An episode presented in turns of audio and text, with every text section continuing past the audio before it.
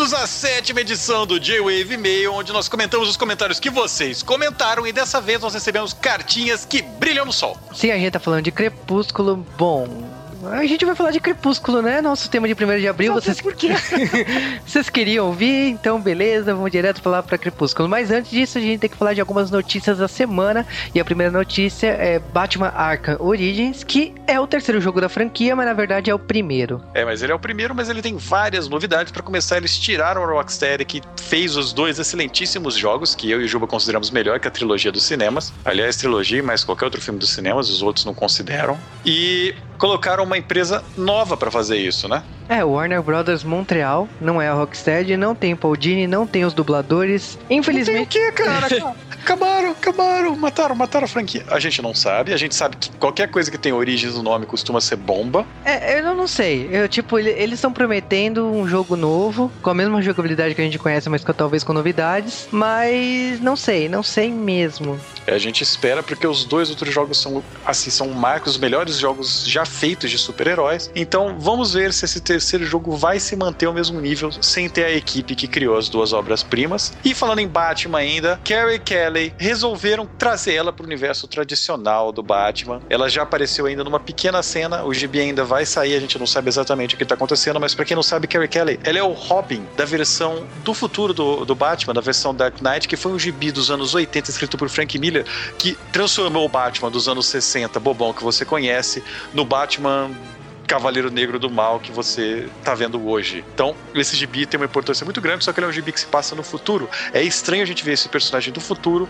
na cronologia atual, ainda mais agora que acabou de morrer o Damian Wayne, o filho do Batman, que por acaso também era o Robin mais odiado de todos os tempos. Será que eles vão querer empurrar a Carrie Kelly já em cima da gente? É, eu, eu não entendi muito bem. Pareceu que, tipo, na, primeiro, na primeira edição, né, ela vai aparecer vestida de Robin numa festa fantasia. Se tiver uma origem parece que ela vai ser inserida. Para mim, é estranho, né? Que é um personagem do futuro, né? Que eu tô, acostum, eu tô acostumado a ver a personagem no Cavaleiro das Trevas. Na realidade atual, assim, da DC. Vou estranhar, vou. Mas vamos ler, vamos ler. É a despedida do Grande Morrison, então muitas coisas que ele criou estão sendo desmanteladas, né? Tipo, tá sendo esquecido. Vamos ver. Ainda bem. É, eu fico feliz que muitas coisas, como o próprio Robin aí, estão mudando. Mas eu ficaria com o Tim Drake, né? Não com essa Robin, mas vamos ver, vamos ver. Quem sabe, né? Stephanie Brown. É você, né? Que sempre tem essa. Só eu, só eu. Eu imagino que só eu no mundo prefere ela do que os outros Robins, mas justíssimo. Vamos falar então de agora uma porradaria japonesa. Vamos falar, para começar, do Hurricaneer, que em seu aniversário de 10 anos vai ganhar um filme. Sim, e nesse caso aí, o elenco todo topou voltar. Quem tá dirigindo isso aí é a atriz a Hurricane Blue. Eu fiquei feliz, né? Tipo, foi uma das primeiras séries que eu pude acompanhar em japonês puro. Eu forçou o Cal a acompanhar em japonês puro. Sim, você ficou feliz, vai. Eu Mas... não, tenho ideia do que aconteceu na série até hoje. Ah, vá. E virou Power Rangers Ninja Storm. Bom, vocês sabem de tudo isso. Eu fico feliz. É inusitado a Toei voltar com Sentais assim, mas eu acho que Gokaiger mudou a forma de pensar da Toei. E eu gosto, vamos ver.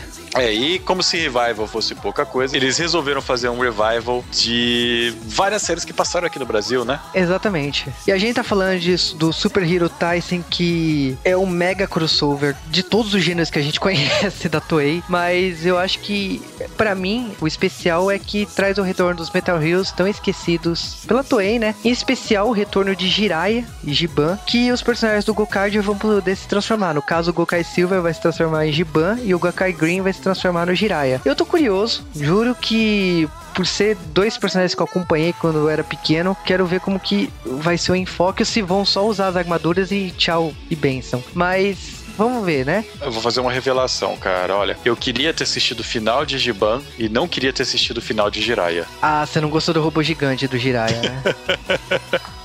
e o final do Giban ficou devendo para mim. Mas, bom, continuando ainda falando de quase Tokusatsu, a gente tá falando de Power Rangers, Power Rangers Super Mega Force, a segunda temporada da temporada que estreou lá nos Estados Unidos agora, ainda inédita no Brasil, que estreia em 2014. E ela é referente às roupas do Gokaiger, né? Na versão americana eles vão ter um power-up. Então, Mega Force vai se transformar nas roupas referentes ao seriado japonês Gokaiger para poder se transformar nas, nos poderes referentes aos Power Rangers antigos. Eu sei que é meio confuso de explicar, mas já é aconteceu aconteceu, cara. Já aconteceu nas primeiras três temporadas de Power Ranger, foi assim. É, mais ou menos. Mas eu acho que, tipo, a Saban tá fazendo um trabalho primoroso para comemorar 20 anos aí de Power Rangers. Vamos ver. Eu não gostei dessa ideia de Power Up, mas Fanboy de, de Golcard do caramba. É, é.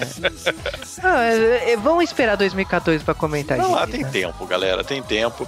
E falando em tempo, Digimon também vai chegar no Brasil. É, a gente tá falando de Digimon Fusion, que é a mais recente temporada da série, teve três temporadas, 75 episódios e mudou de distribuidor, né? Por causa que agora é Saban Brands e tipo, eu não sei como que vai ser isso, né? Porque a gente tá acostumado com as séries japonesas do Digimon, né? Vai ser a primeira vez que a gente vai ver uma série adaptada, né? Mas eu tô curioso com o tratamento, quero ver dublagem, tem participação especial dos personagens antigos, então também não sei como que vai ser isso na dublagem. Eu tô curioso, quero ver Digimon Fusion, mas ainda não acabou as nossas notícias da semana. E bom, e ainda falando de jogos, né, temos que falar do J-Star Victory, que é um jogo que reúne quatro franquias da Jump, né, da revista Jumps. E a Jump, nesse caso aí, vai ter os personagens Naruto, One Piece, a franquia Dragon Ball e Toriko. Eu tô curioso, porque vai poder ser jogado em quatro pessoas ao mesmo tempo, mas ainda é, tipo, só saiu um trailer, então não dá para falar nada ainda. Não é a primeira vez esse tipo de jogo assim da Jump, é bem comum, existem vários e alguns deles são bons. Sim, o último jogo que teve crossover de três franquias diferentes foi o Dom, né? Que é Dragon Ball, One Piece e Naruto, né? Até então teve dois jogos de DS, né? Que são crossovers com todas as franquias da Jump, né? Mas esses não saíram no ocidente por motivos de direitos autorais. Era muito distribuidor diferente, por isso que, infelizmente, ficou restrito ao Japão. Mas se vocês tiverem a chance de jogar, a única chance que vocês vão ter é de varrer a cara do Seiya com o Yusuke. E para apimentar um pouquinho mais o nosso bloco de notícias, resolvemos trazer aqui o Buga, que é a pessoa que normalmente dá essas notícias pra gente lá no site do J-Wave. Não, obrigado pelo convite e vamos lá. Conte pra gente o que aconteceu de novo essa semana. Bom, essa semana tivemos aí, primeiro foi o vazamento, entre aspas, do anúncio do novo mangá da Panini, né? Que é o Tiger and Bunny, que foi muito famoso na, na temporada de 2011. Como foi um, um vazamento de uma loja especializada, não teve muito, muitas notícias ainda. Só o preço que ficou estipulado em 11,90, que é o padrão normal da Panini. Então, não podemos esperar nada demais dele. Beleza, foi um anúncio de supetão, é, de surpresa, né? Porque normalmente isso vaza, né? Quando o título já tá prestes a sair. Então, eu acho que a Panini ou deixou pra última hora ou foi intencional. Ah, não sei. Eu acho que a Panini já vem fazendo isso há um bom tempo, né? Esse não é o primeiro título que, entre aspas, vaza, né? Então, acho que ela tá usando a loja como release. Mas sei lá, tá, a loja diz que é pra abril, então já deve estar tá pra sair. Temos o anúncio de Death Note Black Edition, né? Pois é, a JBC acabou de divulgar mais detalhes sobre essa Black Edition de Death Note, que nada mais é que uma edição de luxo feita pelos americanos, né? Pela editora Viz americana, que segundo a JBC será num formato de luxo, com praticamente 450 páginas por edição, 8 páginas coloridas e o preço que ficou um pouco salgado, né? Que se for realmente tudo isso, vai valer a pena. Mas R$ 39,90 é um pouco salgado, hein? Pra ser uma periodicidade mensal, mesmo sendo voltado pra loja, acho que é um preço que. É, é pesado, na minha opinião. 39 não é um tiro, não é um preço barato. Lógico, a gente tem que considerar que se você fosse pegar individualmente, daria o mesmo valor. É, juntando as duas edições daria esse preço, mas acho que assim, dá 40 reais de uma vez só é difícil. É, o, é cara, difícil. o cara tem outros títulos para comprar no mês e tal, pode ser um problema. Eu ah, acho eu, que. Pode falar. Não, eu tô ferrado. 39,90.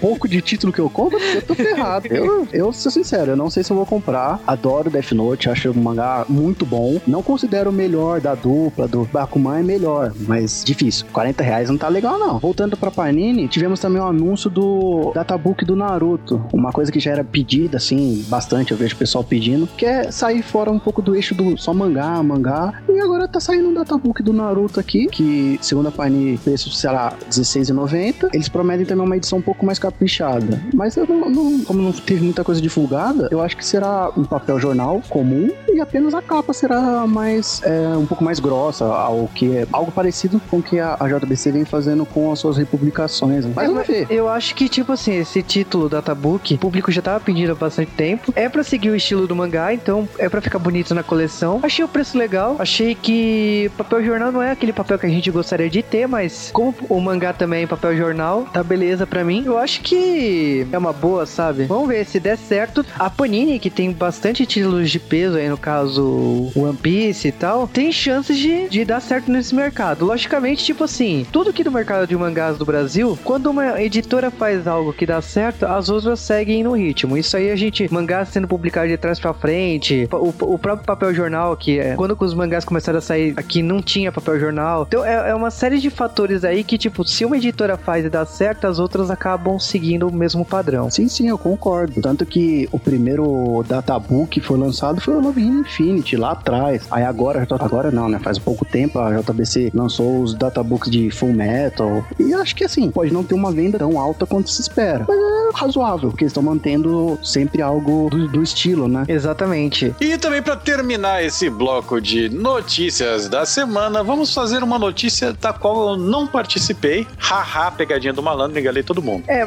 é, sem graça. A gente tá falando. pois é, eu fiquei esperando lá. Falei, pô, cadê o Cal? Cadê o Cal? Nada. É, não, ele trollou todo mundo. Mas a gente tá falando da ação da Sony Pictures com o J-Wave, que foi a ação de levar o J-Wave pra Comic Con, né? A gente não sabe se a gente ainda vai ou não. Eles queriam que a gente levasse uma equi a equipe, os ouvintes e tal. E nós fomos no dia 8 de abril, 8 horas da noite, no Shopping Santa Cruz, para assistir, ser os primeiros do mundo a assistir algo referente a Elysium. Como vocês sabem, Elysium é o filme com Wagner Moura, tem a Judy Foster, Matt Damon e Alice Braga, que, vamos ser franco, ninguém sabia nada sobre nada, porque não existia trailer, não existia informação sobre nada desse filme. Então a gente foi, tipo, no maior mistério. Não, uma interrogação na testa. Foi mesmo, porque o, o filme não tinha sequer nenhum um pôster. Tanto que o pôster foi divulgado lá. Foi. Nossa, eu fui às cegas. Oh, o legal é que, logicamente, a equipe do J-Wave foi em peso, né? Então tivemos o Buga, Camis, Barbieri, junto com a irmã dela. Tivemos também o Marvin, o Sasuke. Só faltou o Cal, como ele, todo mundo sabe. E teve ouvintes, teve o Macabro, que é nosso ouvinte que sempre comenta. Teve o Fábio Sakuda, que participou no, do J-Wave de K-On! Bom, te, pessoas que participaram do J-Wave teve aos montes, né, lá, né? O Ed Waza, o, o Boris. Acho que, tipo, não dá para detalhar todas as pessoas que estiveram lá que a gente conhece. Mas assistimos, né, os 10 minutos de Elysium, que é um filme que se passa num futuro, né? Onde existe a Terra Pobre Ferrada, né? Em 2159. E um, uma estação espacial que é Elite, né? Que é só pros bons. E esse filme do diretor do Distrito 9, o personagem do Matt Damon, ele acaba virando um estilo de cyborg para copiar os dados de um empresário que é dessa, dessa colônia espacial aí, para poder ter acesso a essa, essa colônia. Então, pelo que nos foi apresentado o filme, ele roubou os dados e a, a, a partir desse minuto ele se torna o cara mais procurado da face da Terra, né? Só que como ele é um cyborg, né? Ele é um cyborg não, né? Ele teve vários implantes que tornou ele meio cyborg. Ele, tipo, vamos dizer assim que ele tá com super poderes, né? Ele tem super força, ele tem uma precisão melhor para armas. Então, eu espero muito, lógico. Falando do personagem do Wagner Moura, ele faz um tipo cientista maluco, que é ele que faz esse, esses implantes nele, né? O personagem do Wagner Moura não é nem um cientista, ele é que vai e dá um empurrão pro Matt Damon cumprir essa missão, né? Que é roubar os, os dados do morador da, de Elysium. É, é, tipo, tanto que já revelaram, né, que ele é o vilão, o Spider. Eu ainda não senti o, o vilão, né, que ele tá fazendo. É. Ele tá parecendo bonzinho, né? Porque no momento que ele passa a missão, ele fala que, tipo, é o único. É a única coisa que se pode se fazer para ter uma realidade justa, sabe? De equilibrar o jogo. Os 10 minutos deu a sensação que ele é herói, não vilão. Mas ele é o vilão. Ah, eu não acho nem que ele é realmente o vilão. Eu acho que vai tratar meio que uma dualidade de nem todo mundo é vilão, nem todo mundo é herói. Agora, eu tenho uma dúvida muito grande sobre esse filme, que é o que diabos tinha no pendrive que vocês ganharam? Nada. Infelizmente, nada. Não. Porque eu tava... a pulseira é sensacional. A ideia da pulseira ser um pendrive. Nossa, eu fui pra casa maluco. Eu falei, meu, tem que chegar em casa logo pra ver o que, que tem aqui dentro. Aí quando eu vejo no Twitter o Mar falando tá vazio. podia, ter, podia ter, ter pelo menos algumas fotos de divulgação, sei lá. Mas a ideia da pulseira, o pendrive, meu, sensacional. Parabéns, parabéns mesmo. Cara, o pior é que, tipo assim, eu, sendo o DJ Wave, né, o, o principal, eu ganhei a pulseira azul, né? Que, tipo, é a pulseira que podia fazer pergunta, é a pulseira que não é. Era a pulseira diferente, né? E aí eu falei assim, beleza, se todo mundo tá em branca, a minha deve ter alguma coisa não em branco. Eu falei, porra, cara, que decepção. Mas Elysium estreia em setembro, tem chão aí. E olha, foi uma experiência muito foda. Valeu a pena. O bate-papo com Wagner Moura e Alice Braga foi legal. Tudo bem que, tipo assim, a mídia só divulgou a coisa final que ele falou, né? Que a, a melhor coisa que tinha lá do estúdio era a comida. Eu achei uma puta sacanagem ficarem divulgando isso. Ele falou bem coisas, bem mais relevantes que isso, mas tudo bem. E aproveitando que o Buga tá aqui, o Buga ele faz um trabalhão danado para fazer todos esses posts no J-Wave, colocando notícias quentinhas para vocês. Então vocês têm a obrigação de ir nos posts dele e comentarem, nem que seja Oi Buga, o Cal me mandou vir aqui, tá? Isso, exato. E agora vamos direto para os abraços desta semana. Para começar, um abraço para Sérgio Sampaio, pro Stantes que veio falar oi para mim, porra velho, ao regaço. Pro Ícaro Melo, pro João Guilherme, pro Bruno Oliveira, pra Thaís Alves, pro Antônio Luciano Bonfim Neto, pro Rafael Padilha, pro Diego Miyabi Samar. E abraço também para Kleber Silva, para o Guilherme, Leonel Freitas, Jonas, para o Bruno Macabro e também para o Daniel Orochi, Danilo Mortari. Pro Roger Wilco, pro Keito Samar, que mandou um oi pra mim, pro Rafael Taira, pro tio Panda, para o Isca Minirim e o G Games 2K. Pro Adriano Beidac, pro Victor Caldas Vasconcelos, que também tá aqui só pra falar um oi. Pra Nicole Nod, aliás, eu nem lembro se eu tô acertando o seu nome ou não, provavelmente não, aposto que não, sou feliz assim. Pro Eduardo Silva Sasser, pro Israel Del Duque, que falou que não vai assistir Crepúsculo. Assista Crepúsculo por causa disso. A gente teve esse trabalho, assista também, é o mínimo que você faz. Pro Adriano Beidac, também pro Daniel Fernandes, pra Jessie Zanelato, que tá chocada com revelações de Camis também pro Wilson Gustavo, que fez o final de Planeta dos Macacos conosco, né? Nos chamou de maníacos. Pro Daniel Soares, pro Edson Ribeiro Ferreira, pro Lucas Pessota, que falou que os argumentos que a gente falou de hate de Crepúsculos são válidos. Também pro Eduardo Cabreira. E abraço também para o Tio Whisky, para o Buga, para o Balkan Tux, para o Tom Rochim, para o Vinícius Bar, para o Gok, para o Luísa Mota, para o Paulo,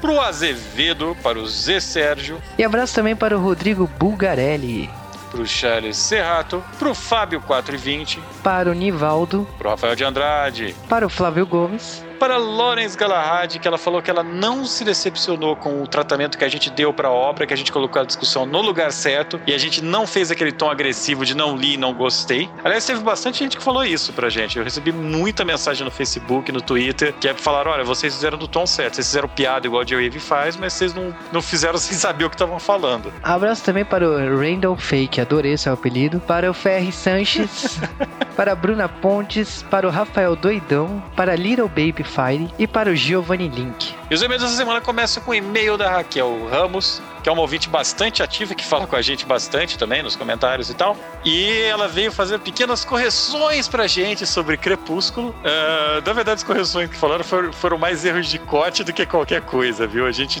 acabou cortando bastante coisa que fazia sentido, ou mesmo correções que a gente mesmo fazia. Isso infelizmente acontece, o podcast já tava gigante. Tivemos que sacrificar algumas coisas em nome das piadas. É, e obrigado, Raquel. Eu, é, tipo, ela corrigiu sobre a mãe e o pai, que a briga que a Cami e a Erika tem no começo do podcast e tal. Mas a gente achou mais legal deixar. É, exatamente. Que, na verdade, o o marido lá da mãe tava se mudando por causa do time de beisebol, né? Por, só que elas não falaram isso. Mas é detalhe besta. A cor dos olhos da Bela, como também cabelo e tal. Bom, Raquel, obrigado pelo e-mail. Agora é e-mail da Ana Lúcia Jonia Trecker. E ela, ela ficou pasma, né, essa semana, né? Por causa que ela não esperava. Crepúsculo, ela tava esperando que a gente fosse falar de Clamp. É, mas primeiro de abril de Clamp é mancada, né? Agora é lógico, né? Ela já sabia que vinha um tema estranho quando a Cami soltou soltou aviso de zoofilia, pedofilia e sei lá mais o que, né? Mas. Acho que os últimos podcasts que acabei todos tiveram esse aviso, então já tá costume, né? É, e a, é engraçado que a Ana Lúcia ela falou que ela, ela entrou no universo dos vampiros Kenny Rice, né? Com entrevista do vampiro, a rainha dos condenados e tal. É tipo, tanto que ela falou que até cansou disso. E ela deu outros exemplos, assim, de séries de vampiros que ela acompanhou, né? É engraçado que, tipo assim, Crepúsculo é uma adaptação, ela segue as regras do universo de vampiro da maneira dela. Mas, como que eu vou falar assim? Lógico que quem conhece, quem tem uma bagagem maior com vampiros, tem um estranhamento. Ela também falou que ela entrou também de cara no RPG de vampiro da Storyteller, né? A famosa capa verde com a rosa. Mas o que ela jogou mesmo foi a série do Lobisomem, o Apocalipse. São jogos bastante divertidos para sua época. Mas no Brasil há meio que uma guerra entre os fãs do sistema Storyteller e qualquer outro jogador de RPG. Uma diáspora. Mas é, é, engraçado que, tipo assim, ela até brincou, né? Que se numa semana ela ficou babando ovo com o Mark Hamill, né? No, no curso de verão, aqui ela acha o casal, tipo, antipático, o casal 20 do Crepúsculo. Mas, olha, Ana Lúcia, não é só você que tem essa opinião. Tipo, muita gente falou isso. E valeu, muito obrigado, assim, por toda semana você mandar esse e-mail carinhoso aí e extenso, né? Sempre falando curiosidades muito legais. O Ricardo Tati mandou um e-mail pra gente um que ele riu demais com comentários de Camis Barbieri. Você não tem ideia de como foi essa gravação. A gente tendo que parar de falar do filme para segurar as piadas, sabe? Tava muito. Nunca a gente falou, para de fazer piada, gente, numa gravação, mas tava tenso. Ele também comentou que o Robert Pattinson tem aquele corpo dele lá de linguiça lânguida quando ele tá sem camisa, tiveram que fazer até desenho de músculo nele, porque quando falaram pro ator é, se preparar pro papel, falaram para ele fazer: olha, se prepara como que você quiser, a gente tá reinventando os vampiros. O ator que não gosta muito de exercício físico e tal, ele falou: oh, deixa, eu sou magro e tal, não preciso malhar, vou, vou desse jeito pro filme então. É informação demais para mim. Concordo. Agora, eu acho engraçado que, tipo assim, ele mandou um e-mail, mas ele mandou em letra maior, em, em negrito, a frase, a, a, frase master do podcast, que na hora que ela tá falando do já Jacob tirar a camiseta, a Camis fala em alto e bom som. Agora umedeceu. E aí, só explicando a piada, que a gente tava gravando o podcast, eu expliquei que um dos melhores vídeos, na minha opinião, sobre a teoria do crepúsculo é do Kevin Smith, falando que as, né, as garotas que gostam de crepúsculo faz parte de, de algo maior, porque daqui quatro anos elas vão se tornar interessantes, né? Na época crepúsculo logo no comecinho. Então que tipo assim, ele sentia quando entrava numa sala com garotas suspirando nas cenas de Crepúsculo, a sala úmida. E aí, tipo, a Camis pegou essa frase solta e usou dessa. Agora me desceu. E minha nossa. Agora o e-mail do André Ricardo Silva. E ele falou que tem 29 anos, é de Niterói. E ele falou que a gente se esqueceu de falar de Vamp. Então, o grande problema de Vamp é que entre um começo engraçado e aquele final comédia, nós temos uma novela no meio. É, mas olha, Vamp, eu não, eu não sei se eu assistiria de novo. Eu sei que reprisou e tal, mas é uma novela assim que, na minha opinião, pelo que eu lembro, só se torna interessante quando tem a invasão de vampiros na cidade. Que é quando vira campo de guerra, né? Porque não, não sobra humano nenhum, praticamente. Né? E eu não sei como que eles lidam com isso e tal, porque faz muito tempo que eu assisti Vamp. Se for uma produção muito boa, eu que tenho costume de assistir novelas, de repente até posso ir atrás, mas eu, sinceramente, assim como fã de vampiros, eu fico com o pé atrás meio de Vamp. É, e para falar a verdade, acho que o que valia a pena de Vamp era só para ver a Alice Payne Taylor e a Mary Matoso brigando. Exatamente. Agora é e-mail do João Eugênio Brasil e ele falou que o tema pegou ele de surpresa e que dividiu a casa dele, né? Por causa que ele tem uma filha adolescente que logicamente gosta de Crepúsculo. Ele ainda falou, né, que ele falou que teve gente nos comentários da galera do não vi, não gostei, né? Ele falou que acha, tipo, por mais que essa obra não seja todos esses méritos, é, não é uma análise válida, não vi, não gostei. E eu, eu, eu concordo, cara. Eu acho que, tipo, para você ter direito de dar uma opinião sobre alguma coisa, você tem que ter assistido a obra, sabe? Teve gente até que falou, ah, mas você não precisa experimentar merda para saber que é ruim. Eu falei, galera, você tá fazendo uma metáfora completamente errada. E você experimentou merda quando era bebê. Por isso você sabe que é ruim. Mas beleza. Mas a filha dele também nos mandou um e-mail referente também ao podcast de Sakura. Eu imagino o caos que deve estar dando em casa, né? Porque disse ele que ele tá, mantém a filha em prisão domiciliar até ela gostar de churato. Então eu defendo a sua filha agora no direito de expressão dela. Vou estar tá mandando a Unicef aí salvá-la, tá? Porque não se deve fazer criança assistir churato, nunca. O que a manchete fez foi desumano. E ela mandou uns e-mail com algumas correções do podcast de Sakura. E ela ainda pediu para participar da gravação do podcast do filme de Sakura, o segundo filme. E aí tem um problema, você vai ter que pedir para papai para ele assinar um termo de compromisso porque você é menor de idade. Sim, e ela também recomendou alguns temas, né? Ela gostaria muito de Esqueceram de Mim 2, Sailor Moon, que tá saindo, mas tipo, logicamente, Esqueceram de Mim 2 só no Natal, né? Vamos concluir o e-mail um pouco diferente. Juba, qual que é a sua recomendação para essa semana? E a minha recomendação dessa semana é o musical do Rei Leão, que estreou há poucas semanas aqui em São Paulo, que é um musical fantástico da Broadway. E lógico, né? Tipo, nessa versão o Scar não é gay. Acabou a graça do musical, vai ver pra quê? Mas, Cal, qual que é a sua sugestão dessa semana? A minha sugestão dessa semana é que vocês vão atrás do melhor RPG com vampiros que tem por aí, que infelizmente está sem licença. Que, obviamente, vocês já devem estar sabendo. Se eu falei melhor RPG de vampiro, é óbvio que eu estou falando de Buffy, a Caça-Vampiros. Que o RPG ele saiu pela editora Eden, que não é a mesma Eden daqui da Eden Gráfica, infelizmente, senão seria muito fácil. E é um RPG bastante interessante. O mestre não rola dados algum. E é um RPG que a, a ideia dele é tentar simular um seriado seriado de televisão do estilo Buffy, onde você tem personagens que são nível absurdo de poder, como a Buffy e o Angel, e você tem também o Xander, a Willow, a Cordelia, que são personagens que no começo da série são ridiculamente fracos. E ele consegue colocar no mesmo grupo de jogadores os dois tipos de personagens, você tem o Xander e a Buffy no mesmo grupo, e os dois terem equilíbrio do que podem fazer. De uma maneira lá de, de umas regras, é, usando pontos heróicos e pontos de drama e outras coisas. Esse RPG, infelizmente, ele não tem mais a licença, a editora original perdeu a licença deles, mas é um RPG muito divertido eu, e é muito hilário. E se vocês procurarem no Google, vocês vão descobrir que eu tenho um site com a minha campanha disso. Não vou dar mais detalhes. E bom, depois das nossas recomendações, vamos direto para o nosso tradicional aviso, né? Você sabe que para mandar e-mail é jwavecast.jwave.com.br. Se você quiser fazer o fluxo semanal, entre lá no post, comente, comente, comente sem parar. E, logicamente, Twitter, né? JWavecast, JWavecast, não JWave, que é uma rádio japonesa. Então, se você quiser falar com a gente, mandar alguma pergunta, a gente responde. É só mandar para arroba JWavecast. Cinco estrelinhas no iTunes e o tema que vocês quiserem. Se a gente aparecer no cabeçalho do iTunes Brasil, um dos temas sugeridos vai virar tema aqui no G-Wave. Logicamente que 4 mil curtidas na fanpage do G-Wave vira tema, e o tema é Jaspion. E Sailor Moon já está em fase final, logo teremos palavras sobre isso. E viu, fizemos Cavaleiro do Zodíaco, viu? Pronto. Mas beleza, foram esses os avisos da semana, recados dados, notícias dadas, então estamos encerrando mais um G-Wave meio até semana que vem. É isso aí, você é um desalmado se você não for lá e comentar agora seu passivão.